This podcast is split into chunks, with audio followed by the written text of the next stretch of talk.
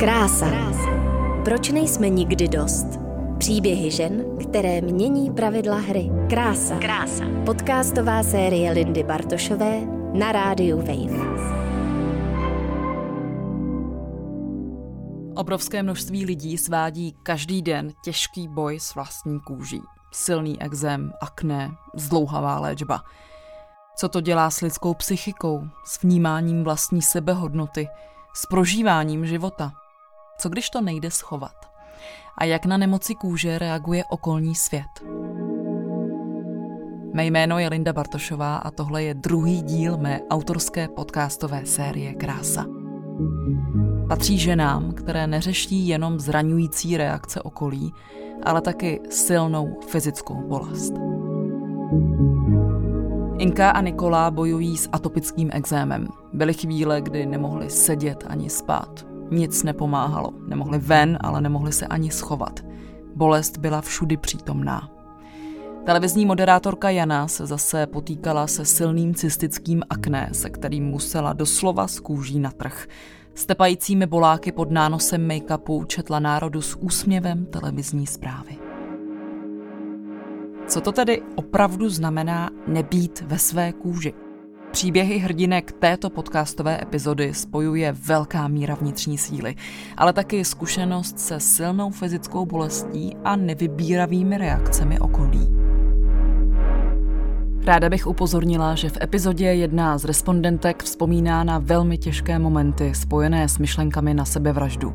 Pokud to ve vás vyvolává úzkost, zvažte prosím, jestli v poslechu chcete pokračovat. Případně se následně opečujte. Kolem 20 se mi právě začaly trošku jako vysívat nějaké jako flíčky, ale se to stupňovalo, já to pořád právě řešila kortikoidama, až to právě vyeskalovalo.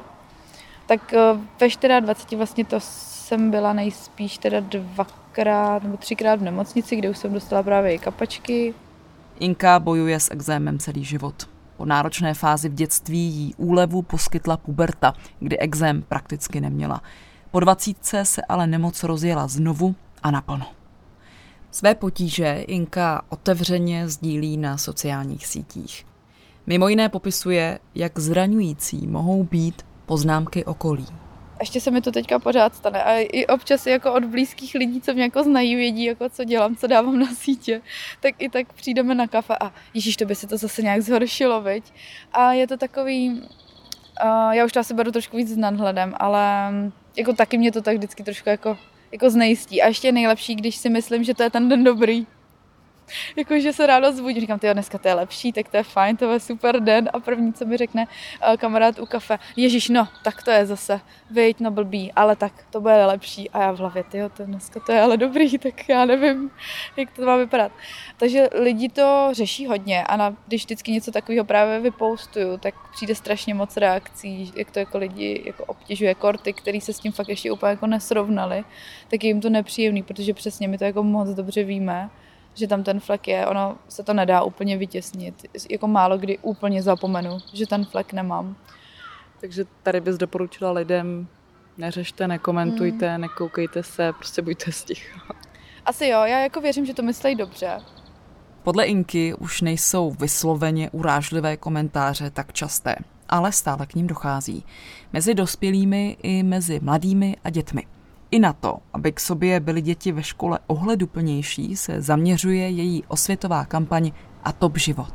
No, teďka zrovna v té kampani, až to už ta jedna holčina říká, jaký jako spolužák, ale to zase byly jako děti, tak to je taky trošku něco jiného řekl, že je jako zrůda a, a to musí jako, jako hodně nepříjemný, takže možná jako nějaká edukace fakt těch dětí, protože tomu nerozumí a já to jako chápu, ale to dítě, co pak slyší, že je zrůda, si to může níst až do, až do dospělosti a to, to, není nic, to není nic pěkného, ale stává se to určitě i u dospělých. Uh, jo, že jako, jako fuj a, a, a, nemůžu to jako chytit. A nebo to nemusí ani říct, ale ono to člověk trošku pozná z pohledu, z nějaký řeči těla, mm-hmm. jo, že, se to, že třeba je mu to nepříjemný být někde s někým, kdo jako takhle vypadá. Bolestným momentům izolace kvůli jinakosti se v dětství nevyhnula ani Inka jak se děti brali do dvojice za, za ruce, tak já jsem jako většinou neměla dvojici, protože jsem měla právě ty rozpraskané ručičky a, a děti se toho nechtěly chytit, ale teď se mi to, teď se mi to nestává, teď už ne. Přestože Inka řešila problémy s kůží v době dospívání, se kterým se často pojí problémy se sebevědomím, dokázala si v té době udržet zdravou sebehodnotu. Těžší časy přišly až po dvacítce. Po zhoršení exému se musela vyrovnat nejen s proměnou vzhledu. Každý den pro ní byl bojem se silnou a nepřetržitou fyzickou bolestí. To, že, jsem jako, že vypadám špatně a není to úplně jako pěkný na pohled, přehlušilo to, jak jako strašně to bolí. Nemůžu se o sebe jako postarat a, a že prostě nejsem schopná vykonávat prostě základní věci, jo, dojít si prostě do ledničky pro jídlo, bylo prostě bolestivý. A tak nějak mě ani jako už nevadilo pak, jak vypadám, ale jako aby to aspoň přestalo bolet a mohla jsem se, mohla jsem se hýbat. No. Nám nešlo světlo v koupelně a já jsem ani nějak jako, a to byl covid, a já jsem ani nějak jako netlačila na to, aby to šel někdo opravit, jak byl lockdown, tak stejně asi jako se to nic moc neřešilo a vůbec nefungovalo, takže já jsem byla spokojená v koupelně, tam nebylo světlo, tam jsem se vždycky naložila uh, do nějaké vody uh, s mořskou solí a tam jsem se jako ležela jak varvaň tak hodinku a byla jsem ráda, že to, že to světlo jako nejde, no. Jako nechodila jsem se jako koukat, nechtělo se mi, nebylo to nic, nic moc fajn. Ještě jako jsem na sobě viděla, jak jsem úplně z toho zoufala, ani ne jak vypadám, ale fakt jako servaná, nevyspala, úplně jako jak zničená jako životem, no. Že, a hlavně takový ty pocity, jako tak takhle budu už na pořád, jako co s tím, když jsem byla zvyklá jako dělat tak jako spoustu věcí a teď jako budu tady jenom doma a tady ploužit jako po obýváku, nebo jako co budu dělat, no.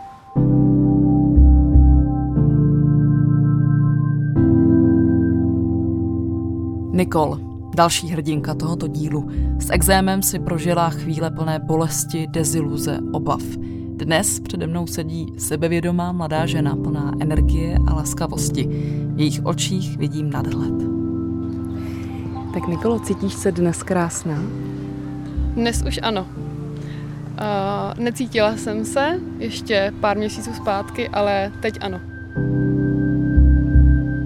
Nikola trpí atopickým exémem od pěti let. Dětství strávila u dermatologů a je přesvědčená o tom, že jí nevhodnou léčbou kožní nemoc výrazně zhoršily. Svůj boj s exémem sdílí veřejně na Instagramu s příznačným názvem TS Warrior. Dává tam fotky, u kterých se člověku se zdravou kůží doslova tají dech. Vážím si toho, že je ochotná se mnou otevřeně mluvit o velmi intimních věcech. I o tom, jak onemocnění kůže zasáhlo do jejich osobních vztahů a sexuality. Samozřejmě, když člověk nemůže natáhnout ruce, tak eh, tady tyto věci v partnerském vztahu jdou na ani ne druhou kolej, ale na poslední kolej, protože člověk nemá ani myšlenky na nějaké intimní věci. Myslím si, že je velice důležité, jaký ten partner je, jestli je chápající, jestli je podporující. Já jsem měla fakt štěstí, mám partnera, který není lhostejný vůči tomu člověku a dokáže se vcítit, takže mi pomáhal se o sebe starat v podstatě a samozřejmě na x měsíců jsem nechtěla ani, aby se mě pomalu dotýkal, protože všechno prostě bolelo. A samozřejmě já jsem i partnerovi říkala v těch nejtěžších chvílích, klidně se se mnou rozejdi, já to budu chápat, prostě ty jsi v mladém věku, chceš prožívat normální život a já tě omezuji. Já jsem ho hrozně nechtěla omezovat a vím, že spousta lidí a, a partnerů, kteří právě byli ve vztahu s člověkem, který si procházel tou nejhorší fází, tak to nezvládlo a rozešli se. To je i případ Inky a jejího přítele. Dobu lockdownu, kdy její bývalý partner měl zpřetrhané vazy v koleni a Inka silnou fázi kožního onemocnění, jejich vztah neustál. Vím, že jsme si i, jako i říkali, no, že tahle situace nám to asi jako hodně, hodně pochroumala a že hodně věcí, proč jsme pak už jako nenašli třeba i společnou jako cestu, bylo, že tady ta fáze nám strašně narušila vztah. Co je ale pozitivní zpráva, a zmiňují to vlastně v různých podobách všechny ženy v tomto dílu, že jejich partneři a obecně muži v jejich okolí byli vůči problémům s kůží ohleduplní. Zraňující poznámky stran intimity a sexuality často přicházely spíš od jinut. Jo, já jsem strašně překvapená, ale chlapy takhle jako obecně to vůbec neřeší. A to bych jako chtěla aby všichni jako ženský věděli, že s tímhle jsem jako fakt problém nikdy neměla. Do, doteď nemám, i když prostě mám takhle ty ruce nebo cokoliv, že v tomhle se není vůbec jako potřeba bát a chlapi jsou na tohle strašně jako v pohodě. Jako jasně, určitě se najde nějaký, ale v nějakém jako širším takhle jako měřítku si myslím, že naprosto v klidu a s tímhle jako, i, jako prostě fakt jako s navazováním nových partnerských vztahů problém nemám. Jednou mi to řekla moje babička, jestli se nestydím jako před chlapem svíknout, tak to bylo taky zase jako výborná poznámka. Říkám děkuju, nad tím jsem ani nepřemýšlela, ale dík, nestydím, nestydím, je to v pohodě. Nikol zase zmiňuje zklamání z některých přátel. Nemoc podle ní funguje jako zaručený vztahový filtr. Když jsem zmínila, že mi ta nemoc hodně vzala, tak eh, tím jsem myslela i, že mi vzala spoustu přátel, které jsem považovala za dobré přátele. Ale v téhle zkoušce vlastně neobstály, což eh, mě u některých velice překvapilo, u některých to člověk možná i čeká, ale v téhle době člověk potřebuje mít podporu a mm, je důležité jim když ten člověk se vyspovídá.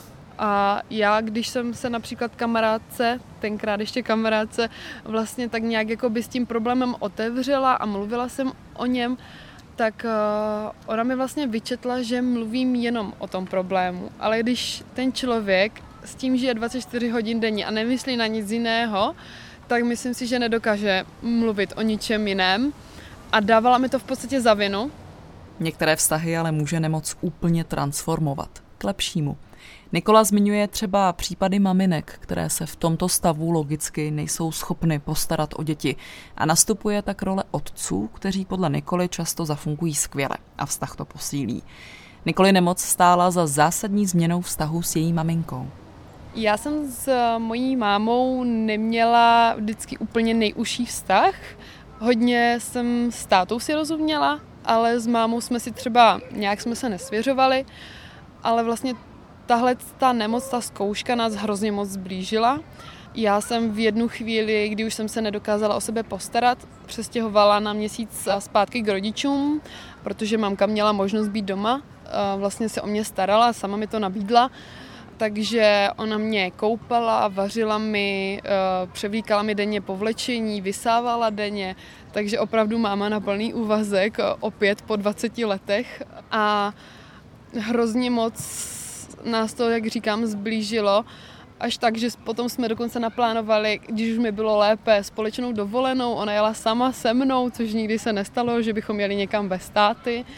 A od té doby hrozně lpím na to uh, být s mámou neustále v kontaktu, alespoň prostě jednou týdně, což do té doby jsem nechtěla v podstatě. Vždycky mi zavolala a já, já ne, zase mamka, to ne, to bude nadlouho, to povídání. A teď se na to hrozně těším. Máme si co říct a jsem za to hrozně vděčená vlastně zpětně.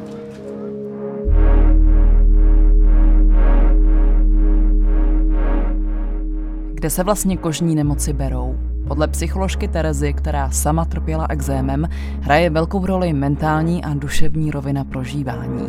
Dnes se Tereza zaměřuje právě na ženy s kožními problémy, pro které chystá i odbornou publikaci. Tím, že je to vlastně poslední takový uh, orgán, který člověk má, je to i největší orgán celého těla, tak on tvoří hranici mezi tu naší duší naším tělem a tím okolním světem. Takže tam to hezky, takhle metaforicky si jde představit, že i v těch vztazích to může být velký problém, protože ten vztah je, nebo ta hranice je tak narušená, že v podstatě to, co by mělo být venku, proniká do toho nitra. Například my klienti si nechávají líbit různé věci, neříkají třeba svůj názor, to jsem taky kdysi takhle měla, dneska je to jinak, to jsem strašně ráda, nebo se bojí odmítnout nebo projevit své emoce. A to všechno, když se to vlastně takhle potlačuje, nebo z různých důvodů se to třeba eh, nějak správně neuchopí, tak eh, potom to dělá tu neplechu na té kůži. Samozřejmě i ten exém hodně souvisí s trávením, a z hlediska psychosomatiky je trávení hodně o strachu. Přiznám se, že moje pragmatické já tomuto přístupu věří jenom z části. Ptám se proto Terezy, jestli se skutečně stává, že když si lidé vyřeší mentální nebo duševní trable, tak se stav jejich kůže zlepší. Akorát to trvá určitou dobu, není to žádná krátká doba, může to být třeba půl roku, rok nebo i dva roky, dokonce i více, záleží na tom, jak je člověk třeba i připraven na sobě pracovat a jak mu to vůbec jde, protože jedna věc třeba, že víme, co bychom měli dělat, ale když přijde na věc, tak třeba danému člověku, který nám ubližuje, ten nejsme schopni říct, co a jak. Vliv psychiky na kůži potvrzuje i Nikola. Tvrdí, že si musela mnoho věcí na úrovni zejména rodinných vztahů vyřešit, aby se její stav nakonec zlepšil. Stres, u mě je to asi největší spouštěč, že stres. Neříkám, že jediný, ale největší. Mám to dané také geneticky, to vím, protože rodiče oba dva trpí nějakou formou exému, ať už třeba na dlaních, nebo trpívali.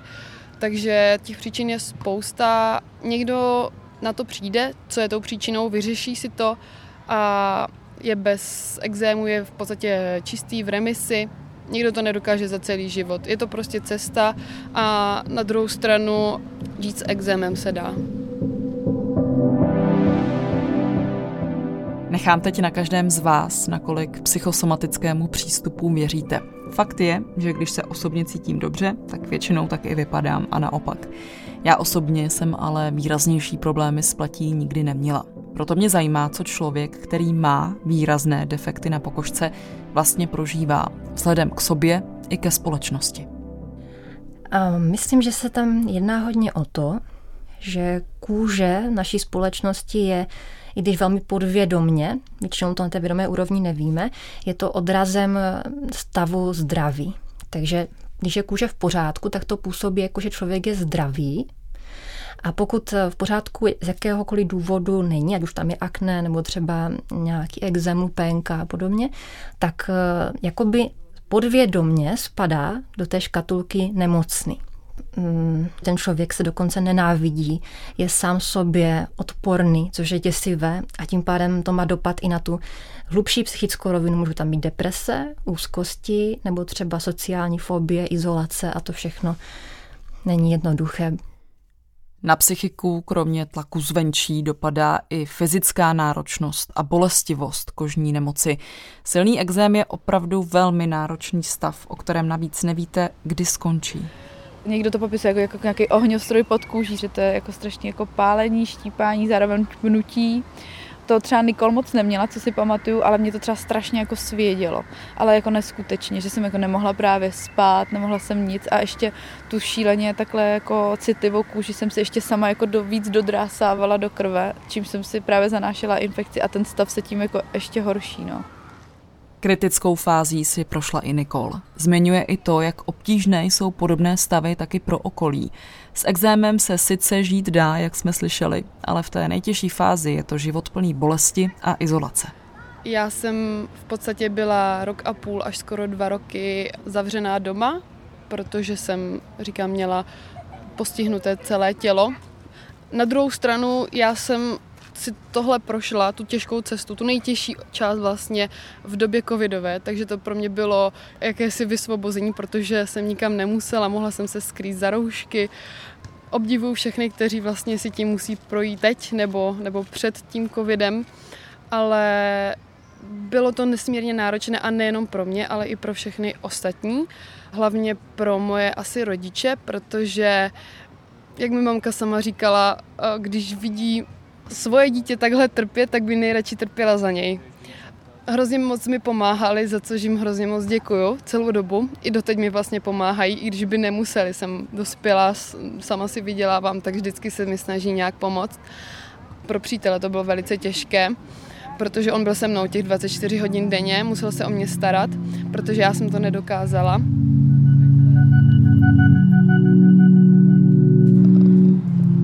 Neskutečný kopičky kůže se všude hromadí, vlasy vypadávají, to není vlastně jenom o postihnutí kůže, je to celkový tělesný problém, eh, ať už ovlivnění menstruace, eh, člověk vlastně nedokáže vůbec spát, protože mm, kortizon jako hormon ovlivňuje v těle naprosto všechno, takže dochází vlastně k poruchám spánku, mm, člověk nemůže ležet, nemůže sedět, všechno ho bolí a nedokáže si spoustu věcí udělat sám, třeba natáhnout plně ruce několik měsíců, takže nedokáže si podat například talíř z poličky nebo zavázat si boty.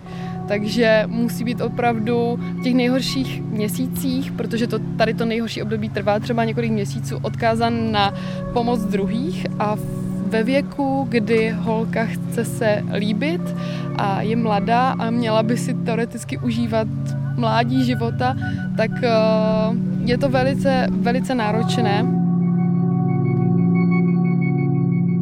Tohle období mnohé změnilo pro Nikolu i pro její rodinu. Přiznává, že v některých momentech byla ta bolest tak silná, že přemýšlela, proč ji dál vlastně snášet. A člověk, když to takhle řeknu, má myšlenky prostě, který by neměl mít. Jako, když to řeknu takhle upřímně, a i skočit z balkónu má myšlenky. Ty myšlenky, když člověk sedí a nemůže nic dělat, 24 hodin denně, nemůže spát, tak a nevidí to východisko, protože každý den mu připadá úplně stejný, i když tam třeba nějaký pokrok je, stejně ty myšlenky má. Já jsem a skončila v takové fázi, kdy jsem prosila na kolenou v breku prostě, ať už mi někdo pomůže, ať mi znova dají klidně ty kortikoidy, které mi pomůžou sice třeba jenom na dva dny, ale ať mi pomůžou, i když je to zase opět cesta prostě zpátky do pekel. Opravdu je to nesmírně náročné a neznám teda případ, eh, kdo by trpěl TSV, a jak my tomu jakoby říkáme zkráceně TSV a vzal si život. Neznám ale vím i od druhých, kteří tím trpí, jsem s nimi v kontaktu, že takové myšlenky napadají mnoho, mnoho lidí tady s tímto problémem. TSV je zkrátka pro Topical Steroid Withdrawal, jinak se mu říká třeba Red Skin Syndrome. Je to stav, který může provázet vysazení kortikoidů. Česká medicína ho zatím oficiálně neuznává. Tématu je věnovaný třeba dokument Skin on Fire. Možná si někdo řekne, je to jenom kůže, jenže psychice člověka dokáže takový problém způsobit hluboké rány. To potvrzuje i psycholožka Tereza. Lidé to můžou vnímat, jako se nic neděje, ale na té vnitřní úrovni to může být opravdu extrémně vážné a u depresí, pokud tam třeba nějaká je, středně těžká nebo těžká, tak tam může být i riziko sebevraždy. Tak vážné to může být, když člověk sám sebe nemá rád, nebo to, v čem se nachází. Byla jsem v takovém stavu, že jsem nemohla projít kolem zrcadla a podívat se na sebe, protože jsem si prostě připadala hrozně odporně. Člověk má kůži vlastně do krve, úplně rozpadající se, všude jakoby mu to mokvá, jo? takže je to šílený stav a nechtěla jsem vycházet vůbec ven z bytu, ani, ani když to takhle řeknu, k popelnicím. 24-letá Nikola dnes funguje skoro normálně. Na první pohled byste nepoznali, že tahle úspěšná, energická dívka plná plánů měla myšlenky na to, že by ze světa dobrovolně odešla. Ten stav, kdy člověk může začít chodit zpátky do práce, nestydí se, tak to trvalo asi rok a tři čtvrtě. Takže teďka už posledního půl roku vlastně žiju zpátky svůj život, snažím se, samozřejmě není to úplně stoprocentní, nemůžu jít prostě jen tak do výřivky, protože je tam chlorovaná voda, nemůžu spoustu věcí ještě stále, ale myslím si, že žiju tak 90% zpátky svůj život, který jsem žila před topical steroid withdrawal. Ta nemoc mi samozřejmě na jednu stranu hrozně vzala, ale na druhou hrozně moc mi dala. Já jsem před tou nemocí řešila každý pupínek, každou nedokonalost. Neměla jsem ani ráda svůj obličej, svoje tělo. Všichni mi třeba říkali, jo, ty máš krásnou postavu. Mně to bylo jedno, protože neměla jsem právě jakoby dokonalou pokožku. A tou nemocí jsem si uvědomila, že vlastně to může být daleko horší, když to takhle řeknu. A když teďka jdu ven a mám krátký rukáv a i když mám prostě exematické oblasti, tak vlastně jsem hrozně vděčná, že jsou takhle malí, nebo prostě, že to není horší, protože vím, kam až to může zajít. A když se mi objeví tam pupínek, tam pupínek, tak prostě vím, že pokožka se mi najednou začíná promašťovat a jsem za to hrozně ráda, že vlastně ten pupínek tam vznikl.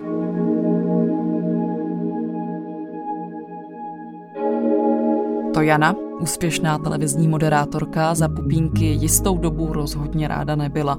Bolestivé cystické akné po exému nejčastější kožní nemoc, se kterou jste se mi na mé výzvy svěřovali, dokáže život zásadně proměnit. A to i pro ty, kteří s ním nemusí denodenně před statisíce lidí na televizní obrazovky. Dobrý večer, začínají události komentáře. Dnes je tady Jana Peroutková. A Martin Řezníček. O čem dnes bude řeč? Jaké to je řešit viditelný problém, který navíc doprovází fyzická bolest před zraky tolika lidí? A to i lidí, kteří své názory, mnohdy toxické, neváhají vyjádřit na sítích nebo v e-mailech. Na to jsem se ptala své bývalé kolegyně z České televize. Bylo to pro mě nesmírně komplikovaný a psychicky náročný období, protože eh, kdo si tím neprožil, tak si asi nedokáže představit, jak několik pupínků na obličeji může srazit ženské sebevědomí. Já jsem po vysazení hormonální antikoncepce měla problém s cystickým akné, který se mi teda rozsypalo po všech tvářích, ty tváře mi docela jako otýkaly, měla jsem tam otevřený ranky. A v momentě, kdy člověk pracuje v televizi, a upírají se k němu tisíce zraků diváků, tak to není nic příjemného a řešila jsem to mnohem víc, než bych asi měla. Ale vlastně to nejhorší a co mě zarozilo, byl nedostatek empatie z okolí, kdy třeba i v práci, a teď pro mě je to strašně komplikovaná situace, protože třeba v maskérně na jednu stranu pro ně je krása prací. Takže já jim to na jednu stranu nemůžu vyčítat, že mi neustále kladly otázky na tohle téma a já jsem každý ráno poslouchala řeči o tom, že se mi to zase zhoršilo, že je to fakt hrozný.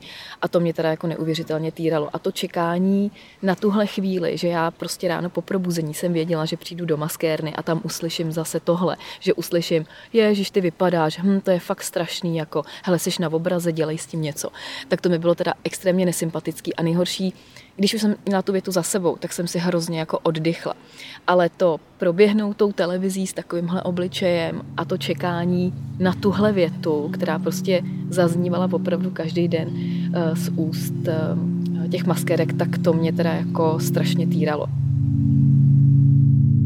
Jana v zápětí řekne, že je to asi do nějaké míry její chyba, že se tomu tehdy nedokázala postavit. Já si to ale nemyslím. Odpovědností každého z nás je být vůči druhým, kteří očividně prožívají nějaké trápení, empatičtí a citliví. Jasně, že se to vždycky nepovede. Určitě i já nebo moje respondentky jsme se někdy k někomu nedokázali chovat stoprocentně empaticky. Přála bych si ale, aby se každý i v drobných všednodenních momentech zamyslel. Neubližuju někomu svými, třeba i nijak zle míněnými poznámkami.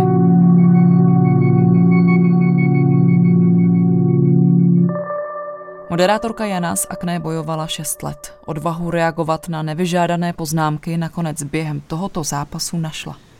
A pak si pamatuju vlastně na dvě situace, kdy jsem teda otevřeně řekla, už mi to nepřipomínejte, už mi nepřipomínejte to moje akné. Věřte mi, že já se vidím každý den v zrcadle.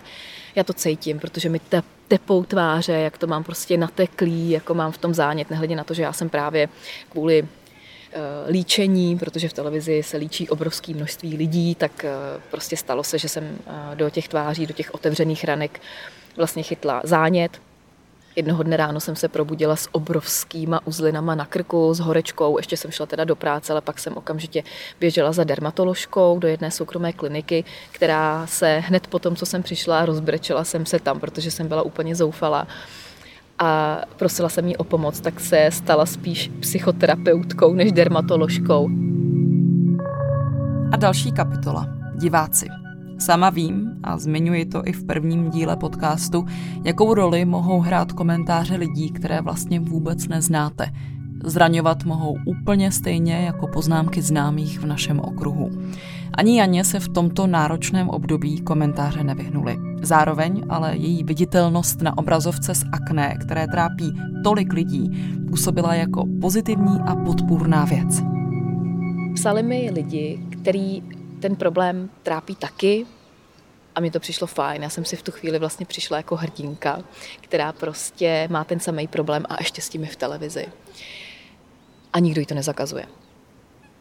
Pak jsem našla na Facebooku, náhodou na mě vyskočila nějaká stránka, kde byl nějaký divák, troll, který uh, nějakým způsobem znemožňoval moderátorky, ať už se blbě vyjádřili, nebo měli něco hloupého na sobě, něco se jim nelíbilo a on tam dal jako tam dal detail mojí tváře, kde ještě ukázal šipku a prostě zakroužkoval prostě ty moje pupínky na té tváři, které samozřejmě jako nešly vždycky zakrýt.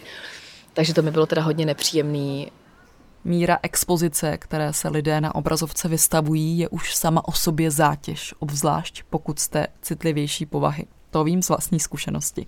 Jana na mě vždy působila jako přirozeně sebevědomá žena, která dělá dobře svou práci a ví, proč je tam, kde je. Ptám se, jestli poznámky okolí na její problematickou pleť ovlivňovaly to, jak se před kamerou i v soukromém životě cítila. Jednoznačně. Jednak to, že jsem se setkala s nějakými reakcemi okolí, kterými ten můj problém připomínali, tak já jsem to o to víc měla v hlavě a myslela jsem na to. Neustále jsem se samozřejmě kontrolovala v zrcadle, jestli to je vidět nebo není.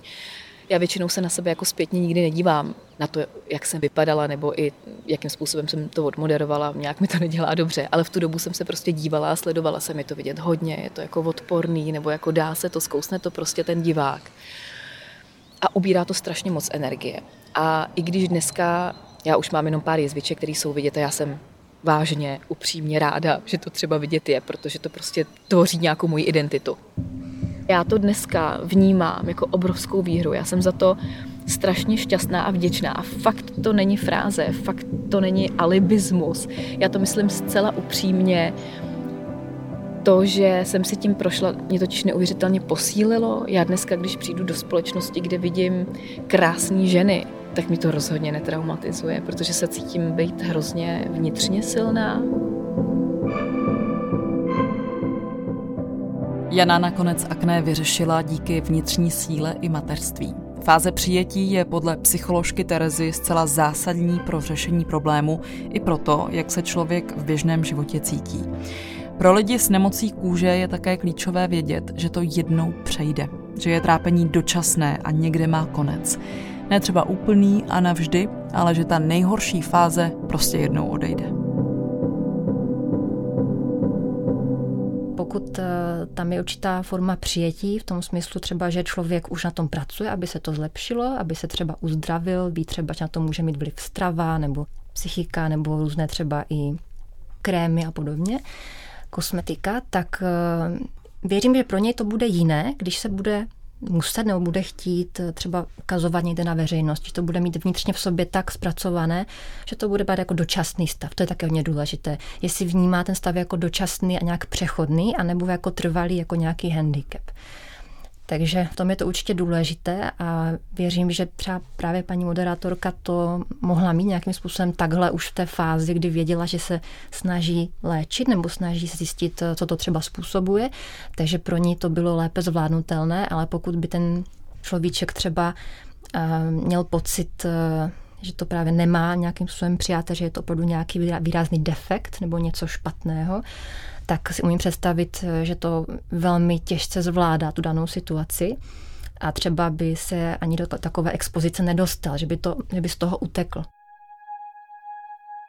Příběhy Jany, Nikol a Inky propojuje jedna zásadní a pozbuzující zpráva. Všechny tři získaly navzdory těžkým kožním problémům pevnou vnitřní sílu. Žádná z nich mi neřekla, že by byl jejich život bez těchto prožitých obtíží lepší. Kvůli problémům s nemocemi kůže našli hloubku, díky které jejich uvažování o světě nabralo jiný směr.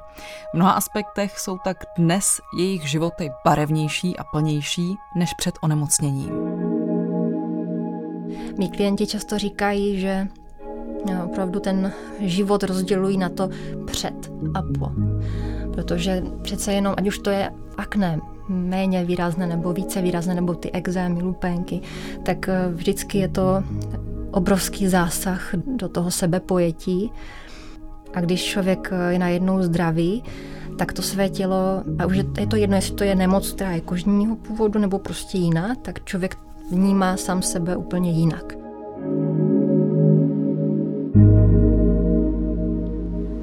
Změnilo mi to ještě několik věcí, když teďka ještě jenom odskočím, tak určitě mi to změnilo celkový pohled na to, jaký život chci žít. Um, uvědomila jsem si, že ho chci prožít, nejenom přežít a určila jsem si úplně nové priority.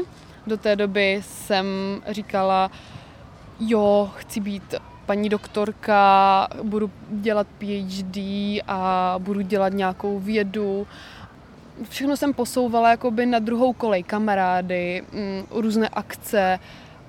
Po téhle té zkušenosti, kdy člověk opravdu nic nemůže, nikam nemůže, si uvědomí, jak důležité je to ten život si užít, takže jsem víc taková spontánnější. A co se týče toho sebevědomí, tak určitě je teďka větší, to můžu říct jako na 100%. Hmm, já si myslím, že si víc vážím zdraví. Neberu ho jako samozřejmost, vždycky jsem to tak měla. Zajímalo mě spousta dalších věcí, ale že bych dbala na nějakou životu zprávu nebo jako péči o sebe, to, to vůbec ještě jako, jako teenager holka, prostě to mě moc jako nezajímalo. A určitě jsem si vybudovala nějaký jako vztah blíž k sobě, začala jsem se trošku víc poslouchat ale určitě nejvíc to, že, že si fakt vážím, vážím zdraví a že, a že vždycky může být hůř, no, že už jako nedělám třeba z komára velblouda, že už to beru víc, víc pohodově, ale strašně jako chápu vždycky lidi, když si připadají, že to mají úplně hrozný a já bych si toho ani nevšimla, ale dokážu se úplně vcítit do té situace, že jsem to tak měla taky. Neříkám, že jsem z toho jako nadšená samozřejmě, ale beru to úplně jinak.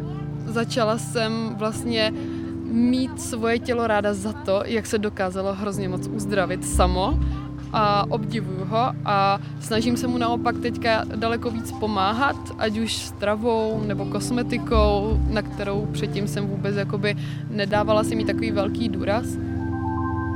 Dalo mi to jako sílu, hroznou sílu do života.